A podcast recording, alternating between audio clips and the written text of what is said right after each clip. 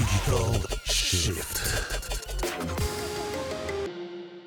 Bun găsit! Suntem din nou aici la Digital Shift, podcastul despre digitalizarea României pe care îl realizează Spot Media și care este susținut de EMAG. Astăzi îl avem alături de noi pe Velin Ganev, directorul general al companiei Danubius Exim. Bine ai venit și îți mulțumesc pentru că ai acceptat invitația noastră. Mulțumesc, mulțumesc și eu și bine v-am găsit la noi. Danubius Exim e o companie care furnizează soluții pentru comerț, cum ar fi case de marcat, cititoare de coduri de bare, POS-uri, uh, diverse alte echipamente, dar și software, care sunt necesare de principiu atunci când vinzi. E o activitate pe care o faceți de peste 20 de ani, dacă ceea ce am citit când mă documentam pentru podcast este corect, și asta înseamnă o experiență îndelungată, care îți permite inclusiv să inovezi atunci când consider că lucrul ăsta e oportun.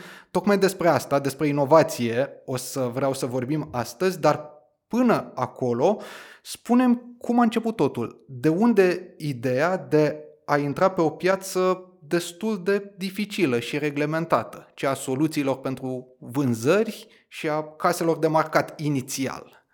Bun, istoria Istoria începe odată cu uh, înființarea firmei 94. Bine, așa începe, să zicem, istoria firmei pe teritoriul României, dar de fapt și de drept istoria începe un pic mai din spate, adică chiar imediat după Revoluție, când uh, Nadia Ganeva, cea care a fondat firma, a început uh, activitatea ei de comerț în Bulgaria.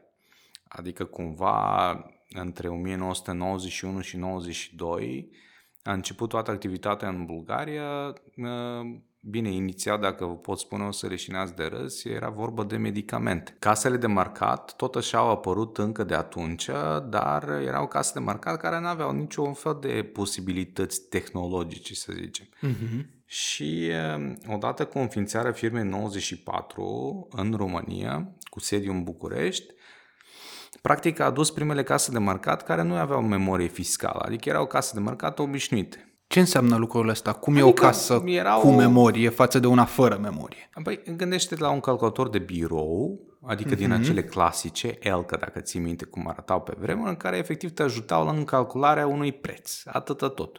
Așa arătau și casele de marcat dinainte. Adică ele te ajutau în a calcula fără să dai greș că trebuie să-ți plătească cineva pentru marfa achiziționată.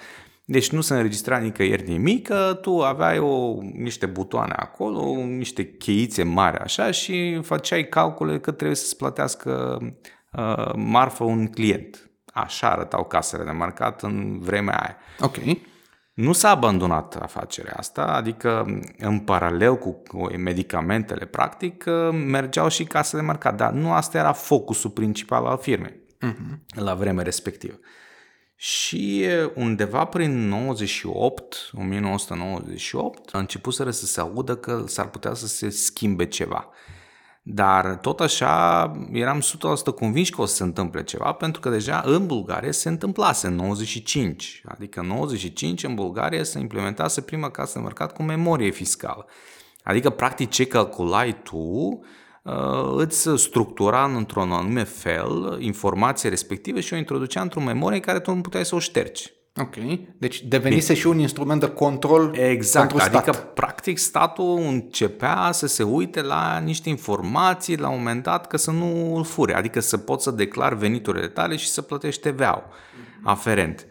Uh, în 96 a fost prima oară când s-a luat legătură cu partenerul nostru de acum, adică cu firma Datex din Bulgaria, care la vremea respectivă avea, nu știu, 35 sau 40 de angajați. Ce face Datex? Produce de case de marcat okay. și soluții de, soluții de plată în Bulgaria încă din 1991. Mm-hmm. Ok.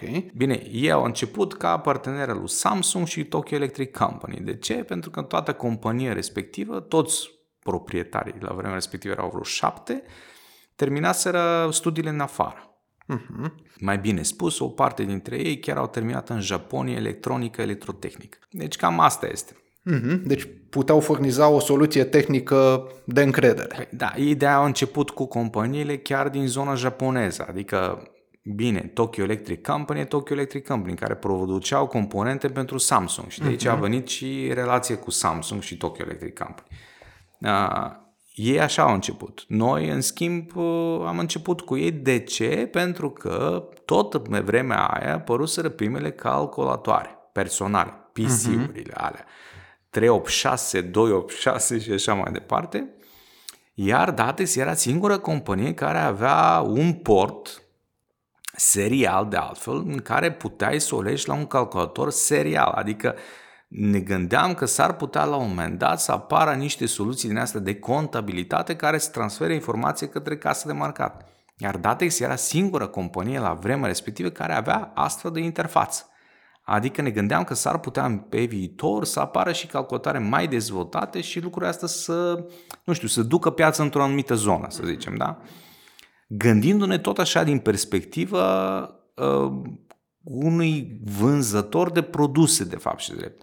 Adică niciodată n-am luat businessul ăsta ca un business de casă de marcat propriu zis, obligatoriu, impus de o lege. Asta nu aș putea spune că e un ajutor pentru nimeni, pentru că e și mai complicat să convingi pe cineva să-ți cumpere marfă, uh-huh. mai ales pe vremea aia când, atenție, era o reticență majoră față de produse bulgărești, hai să zicem așa toată lumea nu prea mai vrea să se mai întoarcă și să se uite spre Est, adică fostul bloc estic și să zică, băi, uite-te, din fostul Uniune Sovietică îmi cumpăr casă de marcat.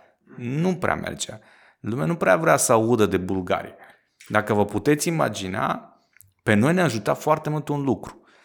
Pe cutiile de case de marcat Datex, pentru că, atenție, carcasele erau produse de Tokyo Electric Company, iar doar creierul în interior era asamblat tot în bulgare și era, uh, era făcut în, la Sofia, scria Made in Japan.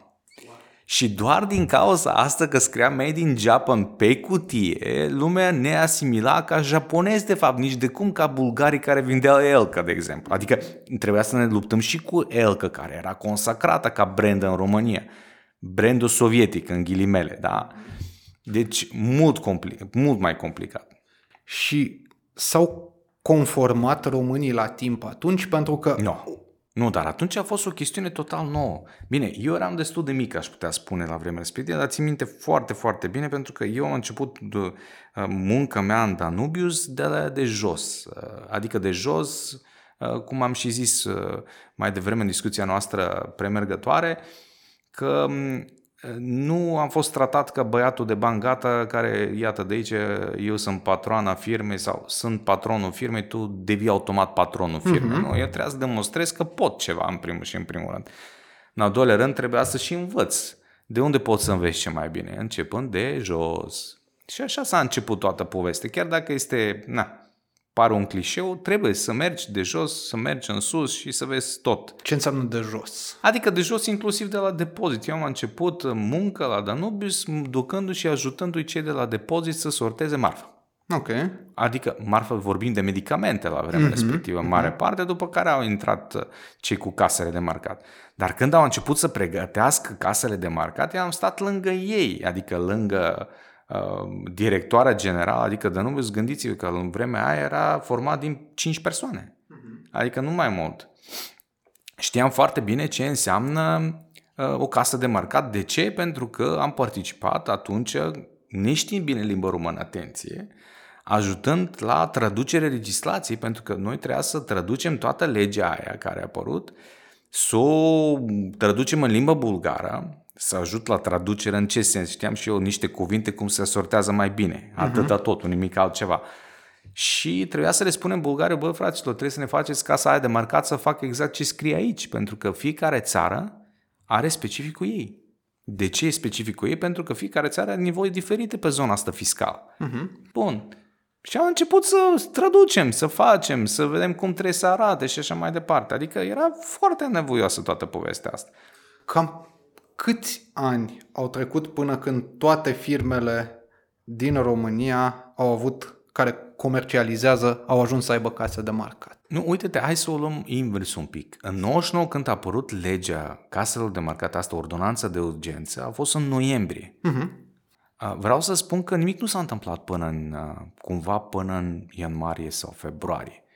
După care a apărut un zvon. Va pica legea.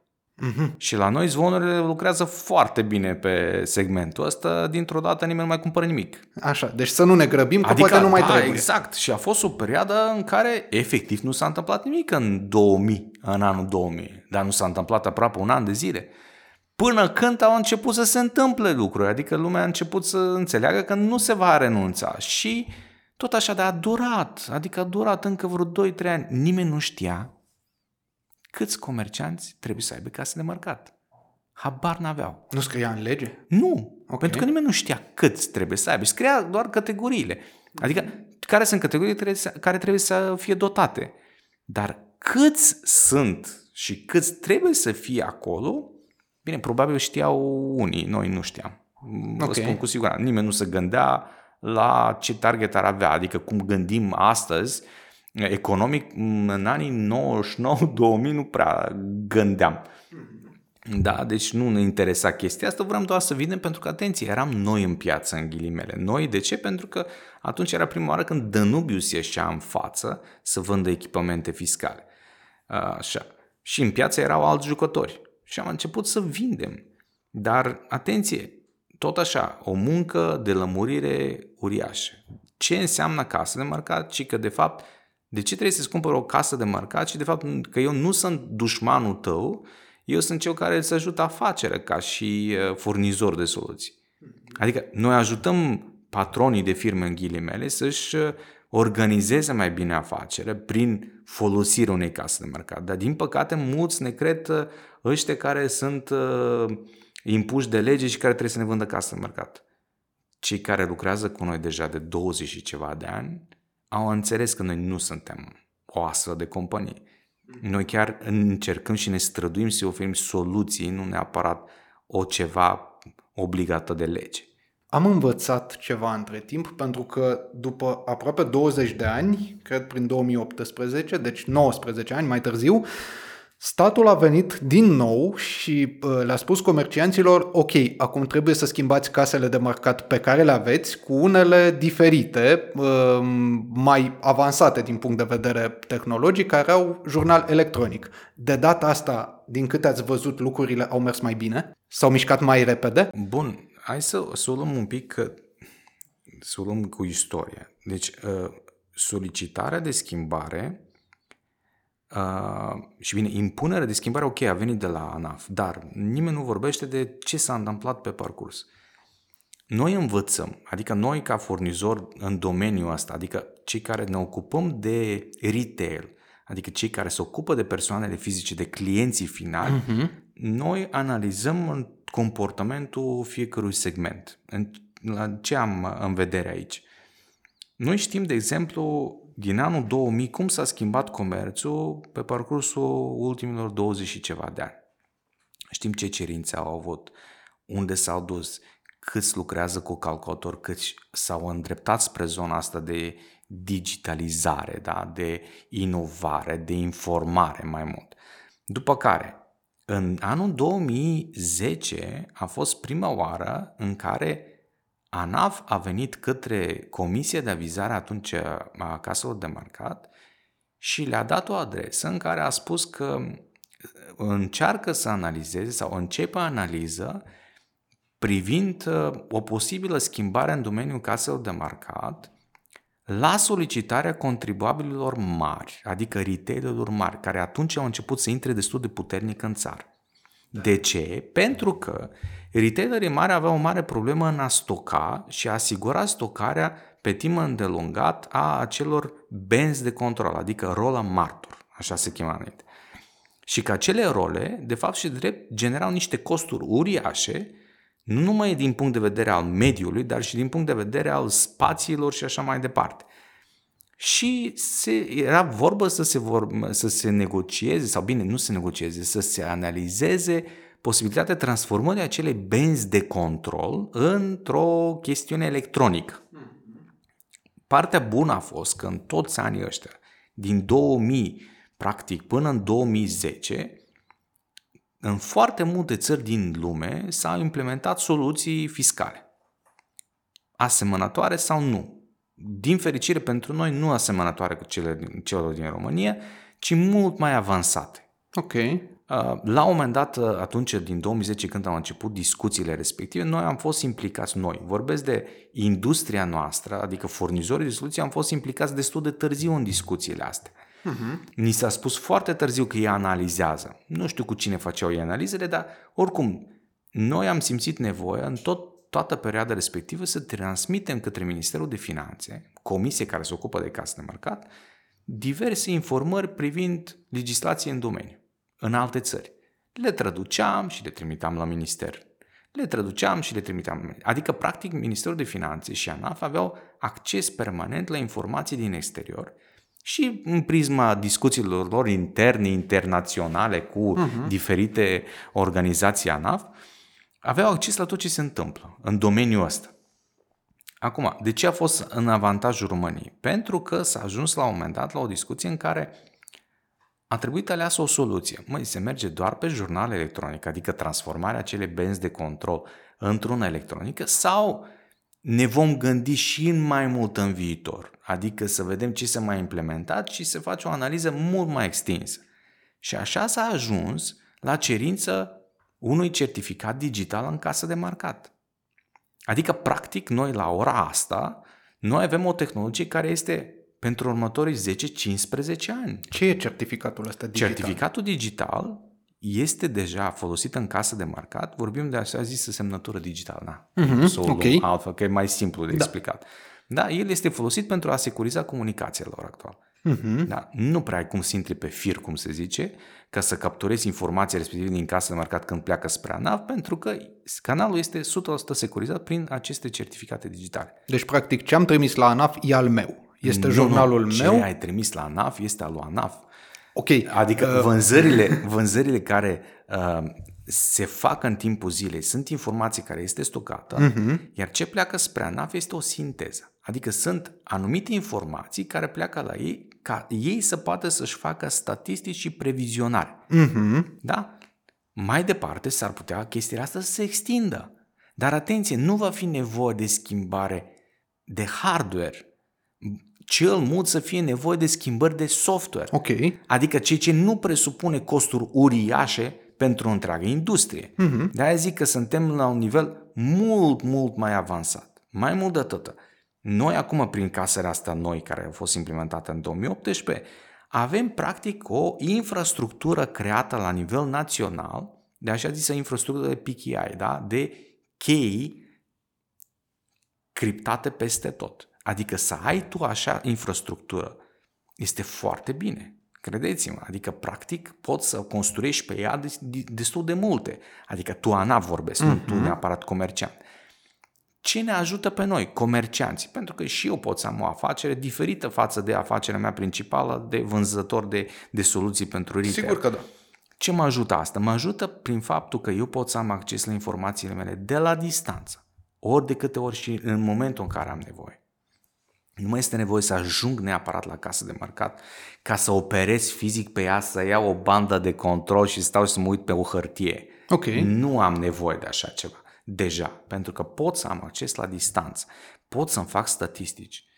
În baza acestor informații electronice, eu pot să fac modele uh, analitice, pot să fac previzionări, pot să fac uh, tot felul de alte, alte raportări. Cum mă conectez? Cu ajutorul computerului, cu Bineînțeles, telefonul, cu, ajutorul, Androidul, cu, cu ajutorul iOS-ul? com- computerului, Ok. casele existente. Să nu zic că în viitor se pot implementa și alte soluții. Acum, Ok. bine, nu vreau să duc discuția acum înspre de ce am implementat și ce facem noi, de ce am făcut anumite chestiuni anul acesta.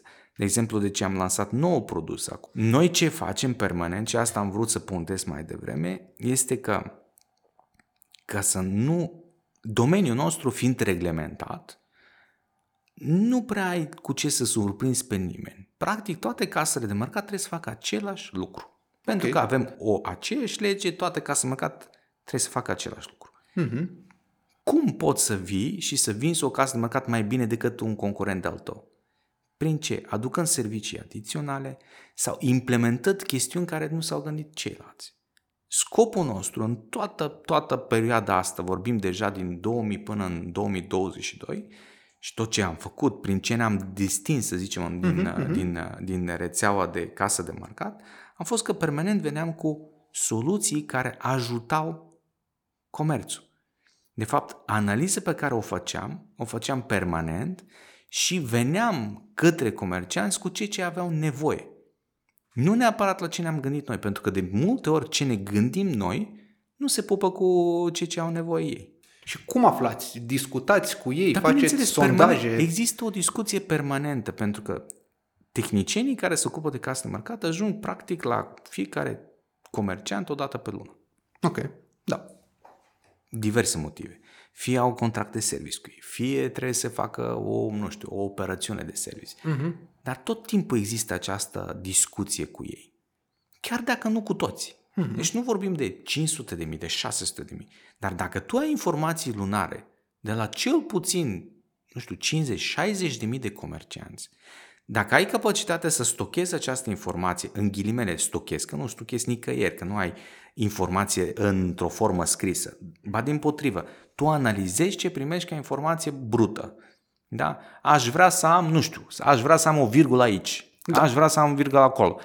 Chestiile astea se adună, iar eu mi-am făcut un registru cu cerințe absurde. Ok. Și așa, uite, îți dau un exemplu care mi-aduc aminte acum, care o să te amuze. În 99-2000, casa de marcat Datex avea un meniu în care dacă vroiai să faci o operațiune, cred că îți trebuia facultate minimă de politehnică. De ce? Pentru că scria acolo 1, liniuță 1, liniuță 1. Ca să faci o operațiune de raportare, trebuia să intri în 2, să apeși 3, să apeși 1, să apeși 2, să dai sub total, să... adică o secvență de taste în care nu înțelegeai nimic. Nu-ți scria nimic pe display. Okay. Adică nu spunea, vezi că urmează nu știu ce. Nu, decât niște cifre și puncte, atât, nimic altceva. Ceva făcut de inginer pentru sine. Exact, voilà. Și tot timpul comercianții erau supărați. Domnule, nu înțeleg nimic, își scriau niște foi din ale, n-am studiat niciodată, foi 2.2, 2.1.0, subtotal, total, egal nu știu ce. Era foarte amuzant. E, când Cum a venit 2018, când am început, m-am certat chiar cu proprii mei oameni de aici de la service. Și am întrebat, zic, cum vreți să arate meniul noilor case de marcat? Uite, avem un afișaj grafic, putem să punem ce vrem. Și au zis, a, păi nu schimba nimic, că cum a fost? Zic, bă, n-ai înțeles. Eu vreau că pentru data asta chiar să avem ceva care să înțeleg și eu ce se întâmplă în casa asta de marcat. Nu, nu, nu schimba nimic. Zic, bine, ok, las că mă văd eu acum. Și am început și am scris. Și am scris. Am scris un meniu de la zero.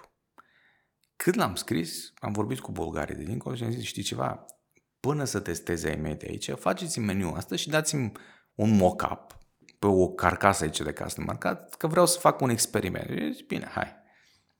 Am fost de acord, prin absurd. Dar a fost foarte bine. De ce? Mi-au făcut mock-up-ul respectiv, m-am, l-am pus pe o casă de marcat nouă, l-am dus acasă.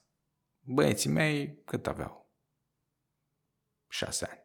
Uh-huh. Unul avea șase, unul avea patru ani. Un mock-up e o variantă de test, da? Da, Ca să da un, o variantă de test, exact. Da. Și l-am dat, l-am dat băieților mei și am zis, tati, hai încercați și voi să faceți aici ceva. Știi ce? Aia, ce interesant, un calculator. Zic, bine, ok, hai să văd dacă reușiți să faceți ceva. Cu ei am reușit să setez câteva lucruri care mie mi se păreau logice, lor nu li s-a părut logic. Codoră un tronc, am făcut totul, totul frumos, am făcut casă de marcat fără să răspund la lor mei și le-am dat varianta de testare oficială. Când au văzut meniu, au început, vai, dar ce simplu, vai, dar ce frumos, da, vai. Dar zice, da, uite, nu ne-am gândit la asta. Pe zi, vezi, mă, dacă mergeam pe 1.1.2 sau 1.3, nu ajungeam nicăieri. Trebuie să evoluăm într-un fel. Dar m-am pus în postură unui casier.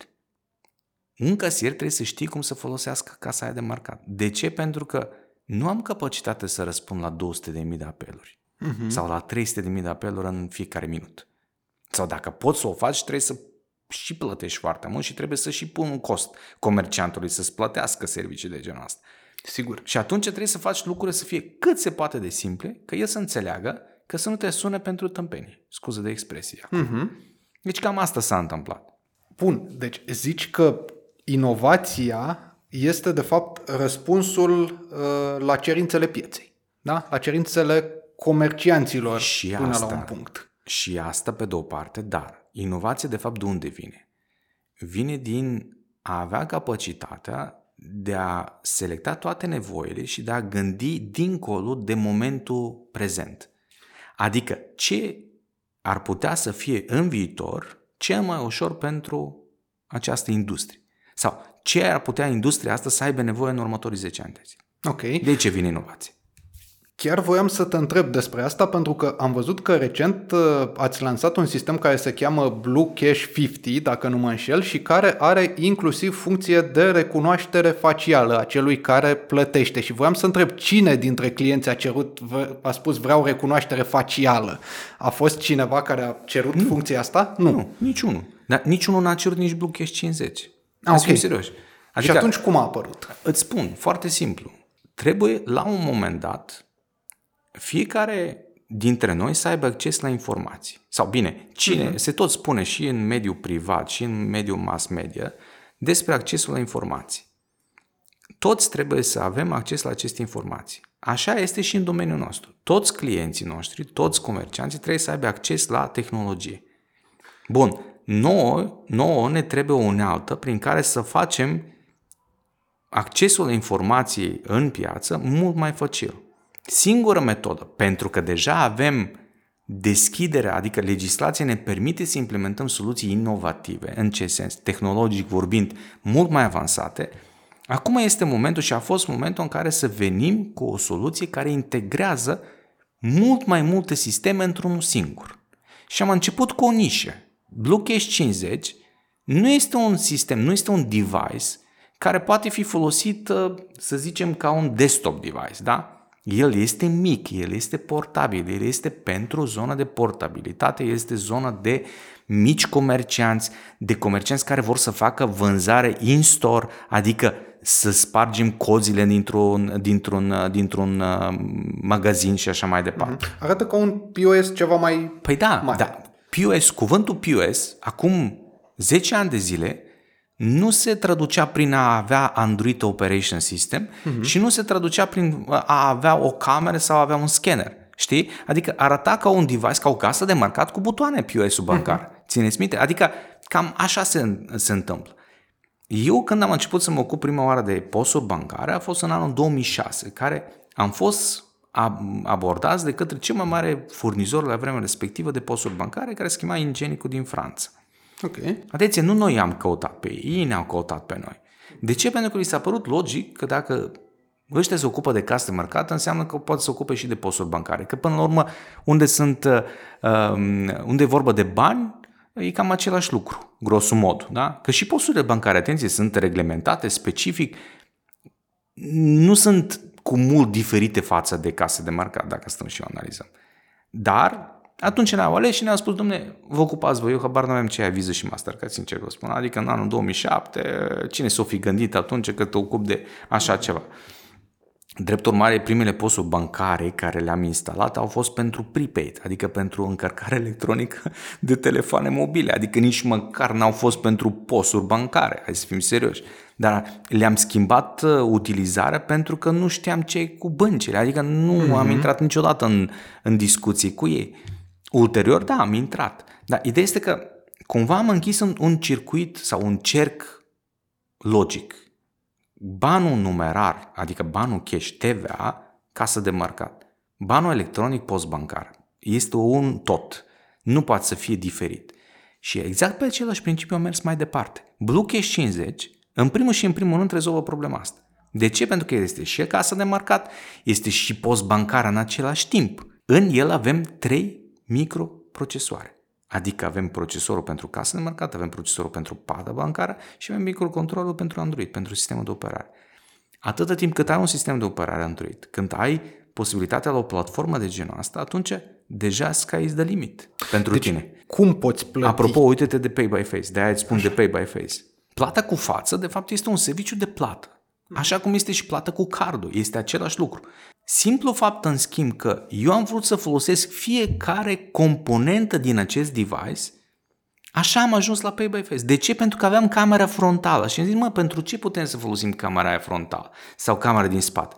Și atunci am auzit de băieții ăștia la Pay by Face și am zis, ok, hai să-i punem și pe ei pe acest device. De ce? Pentru că comerciantul trebuie să existe, să știe despre existența acestui serviciu. De ce? Principiul unui vânzător care este? Că să nu pierdă niciodată un cumpărător. Adică, dacă am intrat în discuții cu tine, eu trebuie să-ți vând ceva. Orice ar fi.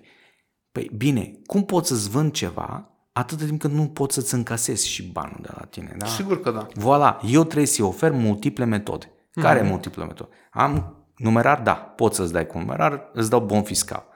Bine, îți dau bon fiscal și cu plată cu card, dacă îmi dai cu card. Dar n-ai cardul la tine, n-ai nimic. Cu ce poți să-mi plătești? Păi fața ta cu siguranță e băgată undeva. Cum ajungi uh, să uh, te descurci cu Pay by Face? Trebuie să te autentifici an- înainte într-o aplicație? Funcționează Sau la cum? fel ca un wallet, adică Ah, ok. ei au tot așa un wallet în care te înregistrezi, Mhm. mm-hmm. îți pui acolo toate credențialele, din câte am înțeles ei lucrează și cu un furnizor de servicii de plată în spate, că okay. n-au altfel cum să lucreze. Mhm. La fel o să punem cel mai probabil și alte servicii acum pe, pe aparatul ăsta. Cum ar fi? Îți mai spun, imediat, noi o să lansăm acum top-up direct de pe, de pe echipamentul ăsta. Ce înseamnă top-up? Încărcare electronică de telefoane. Okay. Direct din casă de marcat. Uh-huh. Asta ce înseamnă? Înseamnă, practic, că aducem venituri comerciantului.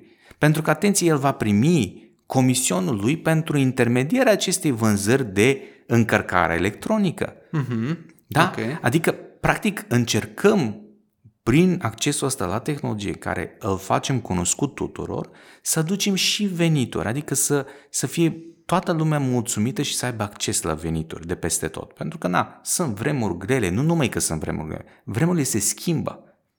Iar noi, de fapt, și de drept ce am făcut? Am folosit schimbarea vremilor- vremurilor să aducem tehnologia existentă, să unim mai multe tehnologii într-una singură, gândindu-ne că în viitor asta va avea viitor. Asta va fi viitor. Uh-huh. Și sunt sigur că asta va fi viitor. Pe lângă serviciile de top-up, o să mai introducem și alte servicii. De exemplu, cum ar fi, că mulți m-au întrebat, zice, da, cum faceți voi suportul uh, pentru clienți? Păi uite direct din device. Cum? Păi mă sună direct de pe casă de marcat. Cum ți se pare chestia asta? Pentru că el este și un telefon până la urmă. Ok.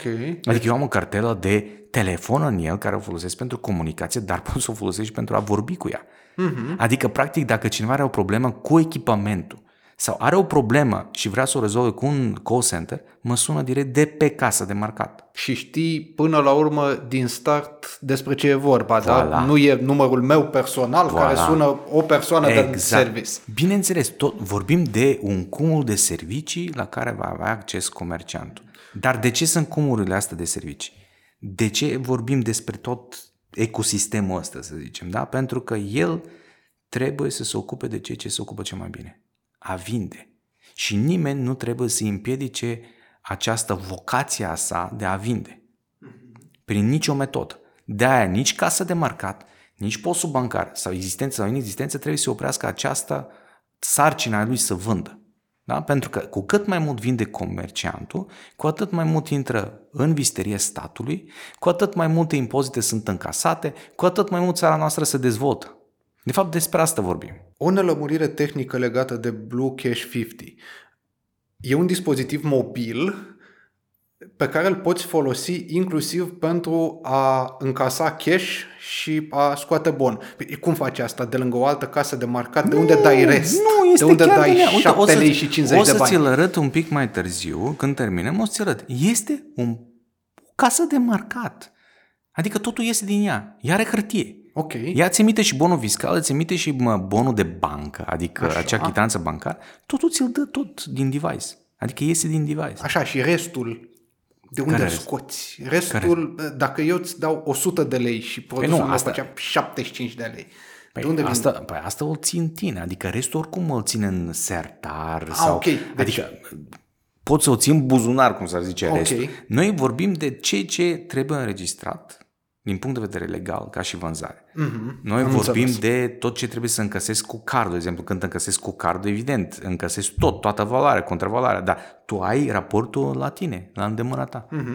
E un dispozitiv scump din ca preț? Costă mult pentru Nu un neapărat. comerciant? Nu- Eu nu cred că este scump și în continuare spun că nu are cum să fie scump atâta timp cât el înglobează cel puțin trei device-uri. Iar dacă luăm doar prețul unui singur device, adică unui calculator, uh-huh. deja ajungem la un preț care, din punctul meu de vedere, este de 4 sau de 3 ori mai mare decât device-ul pe care noi îl oferim. Nu te întrebam întâmplător. Um, el există și mă întreb de ce nu-l vedem deja, nu neapărat pe cel de la uh, Danubius Exim, dar tehnologia în sine, de ce nu o vedem în supermarket? De ce atunci când mă duc la raft și reușesc să-mi uh, pun câteva produse în coș, nu am pe cineva care să interacționeze în felul ăsta cu mine? De ce ajung inevitabil la o coadă la o casă. Ah, că e self, bun. că e cu casier. Am mă rog, înțeles de ce. Tot stau la o mică coadă. Îți spun imediat. Bine, în primul și în primul rând trebuie să uh, facem o mențiune. Echipamentul a fost lansat acum două luni de zile. Uh-huh. Echipamentul, noi l-am lansat și am zis, ok, haide să vedem cum funcționează. Urmează să lansăm și alte servicii de plată. Drept urmare, le-am testat în perioada asta de vară. Strict pentru ce ce îmi spui tu, în schimb, vorbim de cu totul alt tip de comerț și de abordare la retailul mare. Retailul mare funcționează cum, cumva diferit față de retailul mic și mijlociu. În ce sens? Ei și-au implementat sistemele de self-checkout. Sistemele de self-checkout sunt extraordinar de scumpe. Iar ei, odată ce le-au implementat, au de rezolvat mai multe probleme. Probleme de mentalitate locală, de furturi, etc., etc. Mm. Adică trebuie cumva să să facă o educație persoana, oamenilor pentru a le folosi.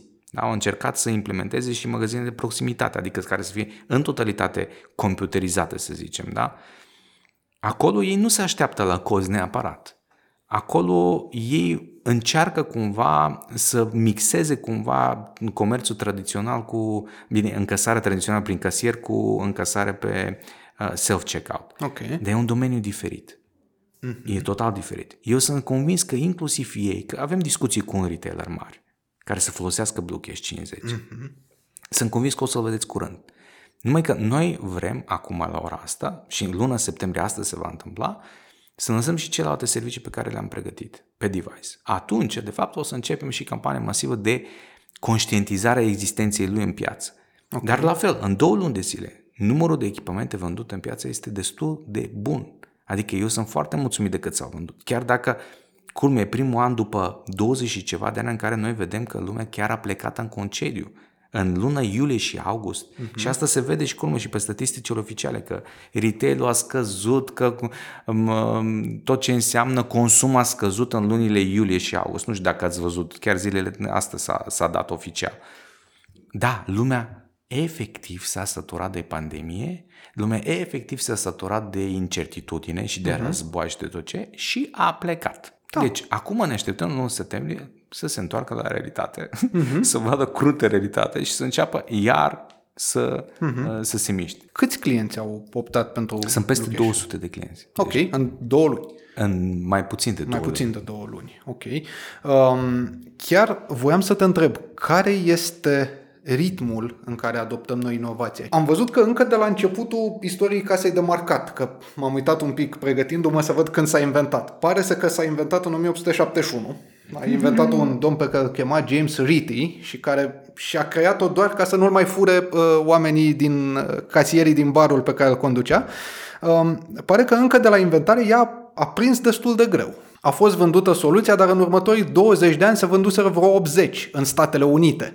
O piață mare. Și era o soluție bună, o soluție care împiedica furtul din propria ta firmă și totuși a prins greu.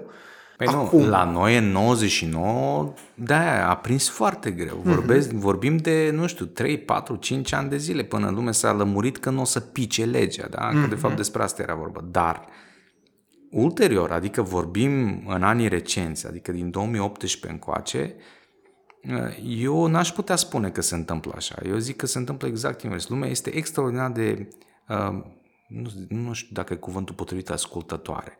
Receptivă? Dar, uh, receptivă, nu numai atâta, dar uh, lucrurile au mers mult mai repede. Culme, mm-hmm. nimeni nu se aștepta că nu o să fie de șase ori derogări și așa mai departe.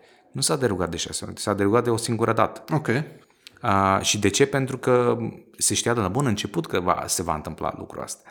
Adică în discuțiile, uh, în comitetele de lucru, să zicem așa, se știa că urmează, că nu se poate implementa în termen pentru că s-a întârziat de la bun început. Deci, timpul cu care s-a derogat a fost fix cât s-a întârziat. Și culmea, la sfârșit, toată lumea avea. La fel, când a fost cu conectarea case de marcat, uh-huh. conectarea case de marcat s-a realizat uh, imediat. Adică în termen. Ok, deci Nimeni acum nu se aștepta. sunt conectați Absolut toți sunt conectați. și cei mari și cei uh, Toți din sunt segmentul conectați. Culmea, toată lumea se aștepta să nu se întâmple, că o să fie amenzi, că nu. Nu, oameni buni. Lucrurile s-au întâmplat exact în termenul stabilit de lege și s-au întâmplat foarte repede, fără, fără să fie m, isterie în piață și așa mai departe. Și culmea, ANAF a fost chiar foarte înțelegător, hai să fim serioși.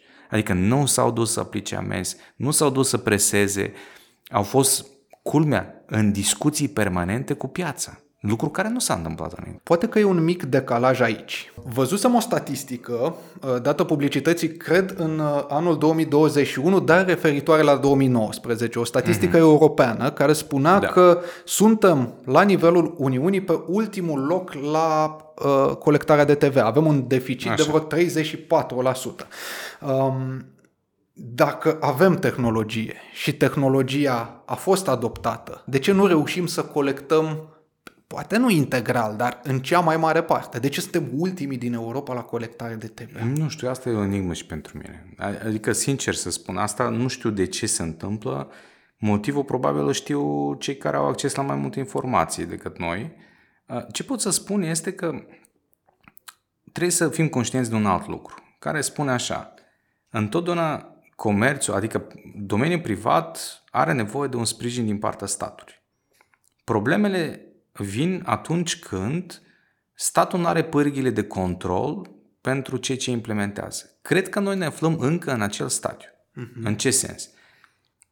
Statul dă, adică exact așa sună foarte urât, dar asta este adevărul, statul ne dă tot felul de mm, nu știu, beneficii, să spunem așa, sau taxe sau nu știu ce, în schimb, ce ce se așteaptă ei să încăseze nu se realizează. De ce? Pentru că nu și-au pregătit și pârghia de control prin care să nu fie furați.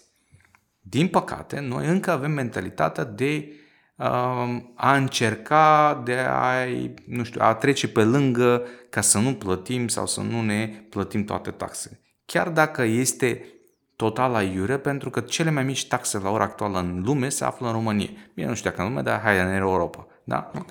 Adică nu prea își are rostul să minți, dacă mă întreb pe mine. Adică oricum ai luau. E mult mai simplu să nu minți și să-ți plătești toate taxele și să trăiești liniștit decât să minți pentru un plus de, nu știu, 1% sau un leu în plus în buzunar. Dar, iar vorbim de mentalitate. Poate leu ăla este atât de important pentru unii încât de dragul sportului trebuie să o faci. E, problema asta spun că e. Dacă ei implementează ceva, ei vorbesc de stat, vorbesc de oamenii care sunt oameni ca mine, ca tine, adică cei care lucrează la stat sunt aceleași persoane ca și noi. Da. Sunt human beings, cum se spune, uh-huh. da? Trăiesc în același mediu ca noi, mai că ei au prilejul că sunt acolo, noi suntem aici. În mare, în schimb, lucrurile sunt foarte clare. Dacă ei nu gândesc în așa fel încât să, să nu fie furați, în partea cealaltă întotdeauna o să încerce să-i fure. Uh-huh. Și cred că aici e marea problemă. Care e viitorul?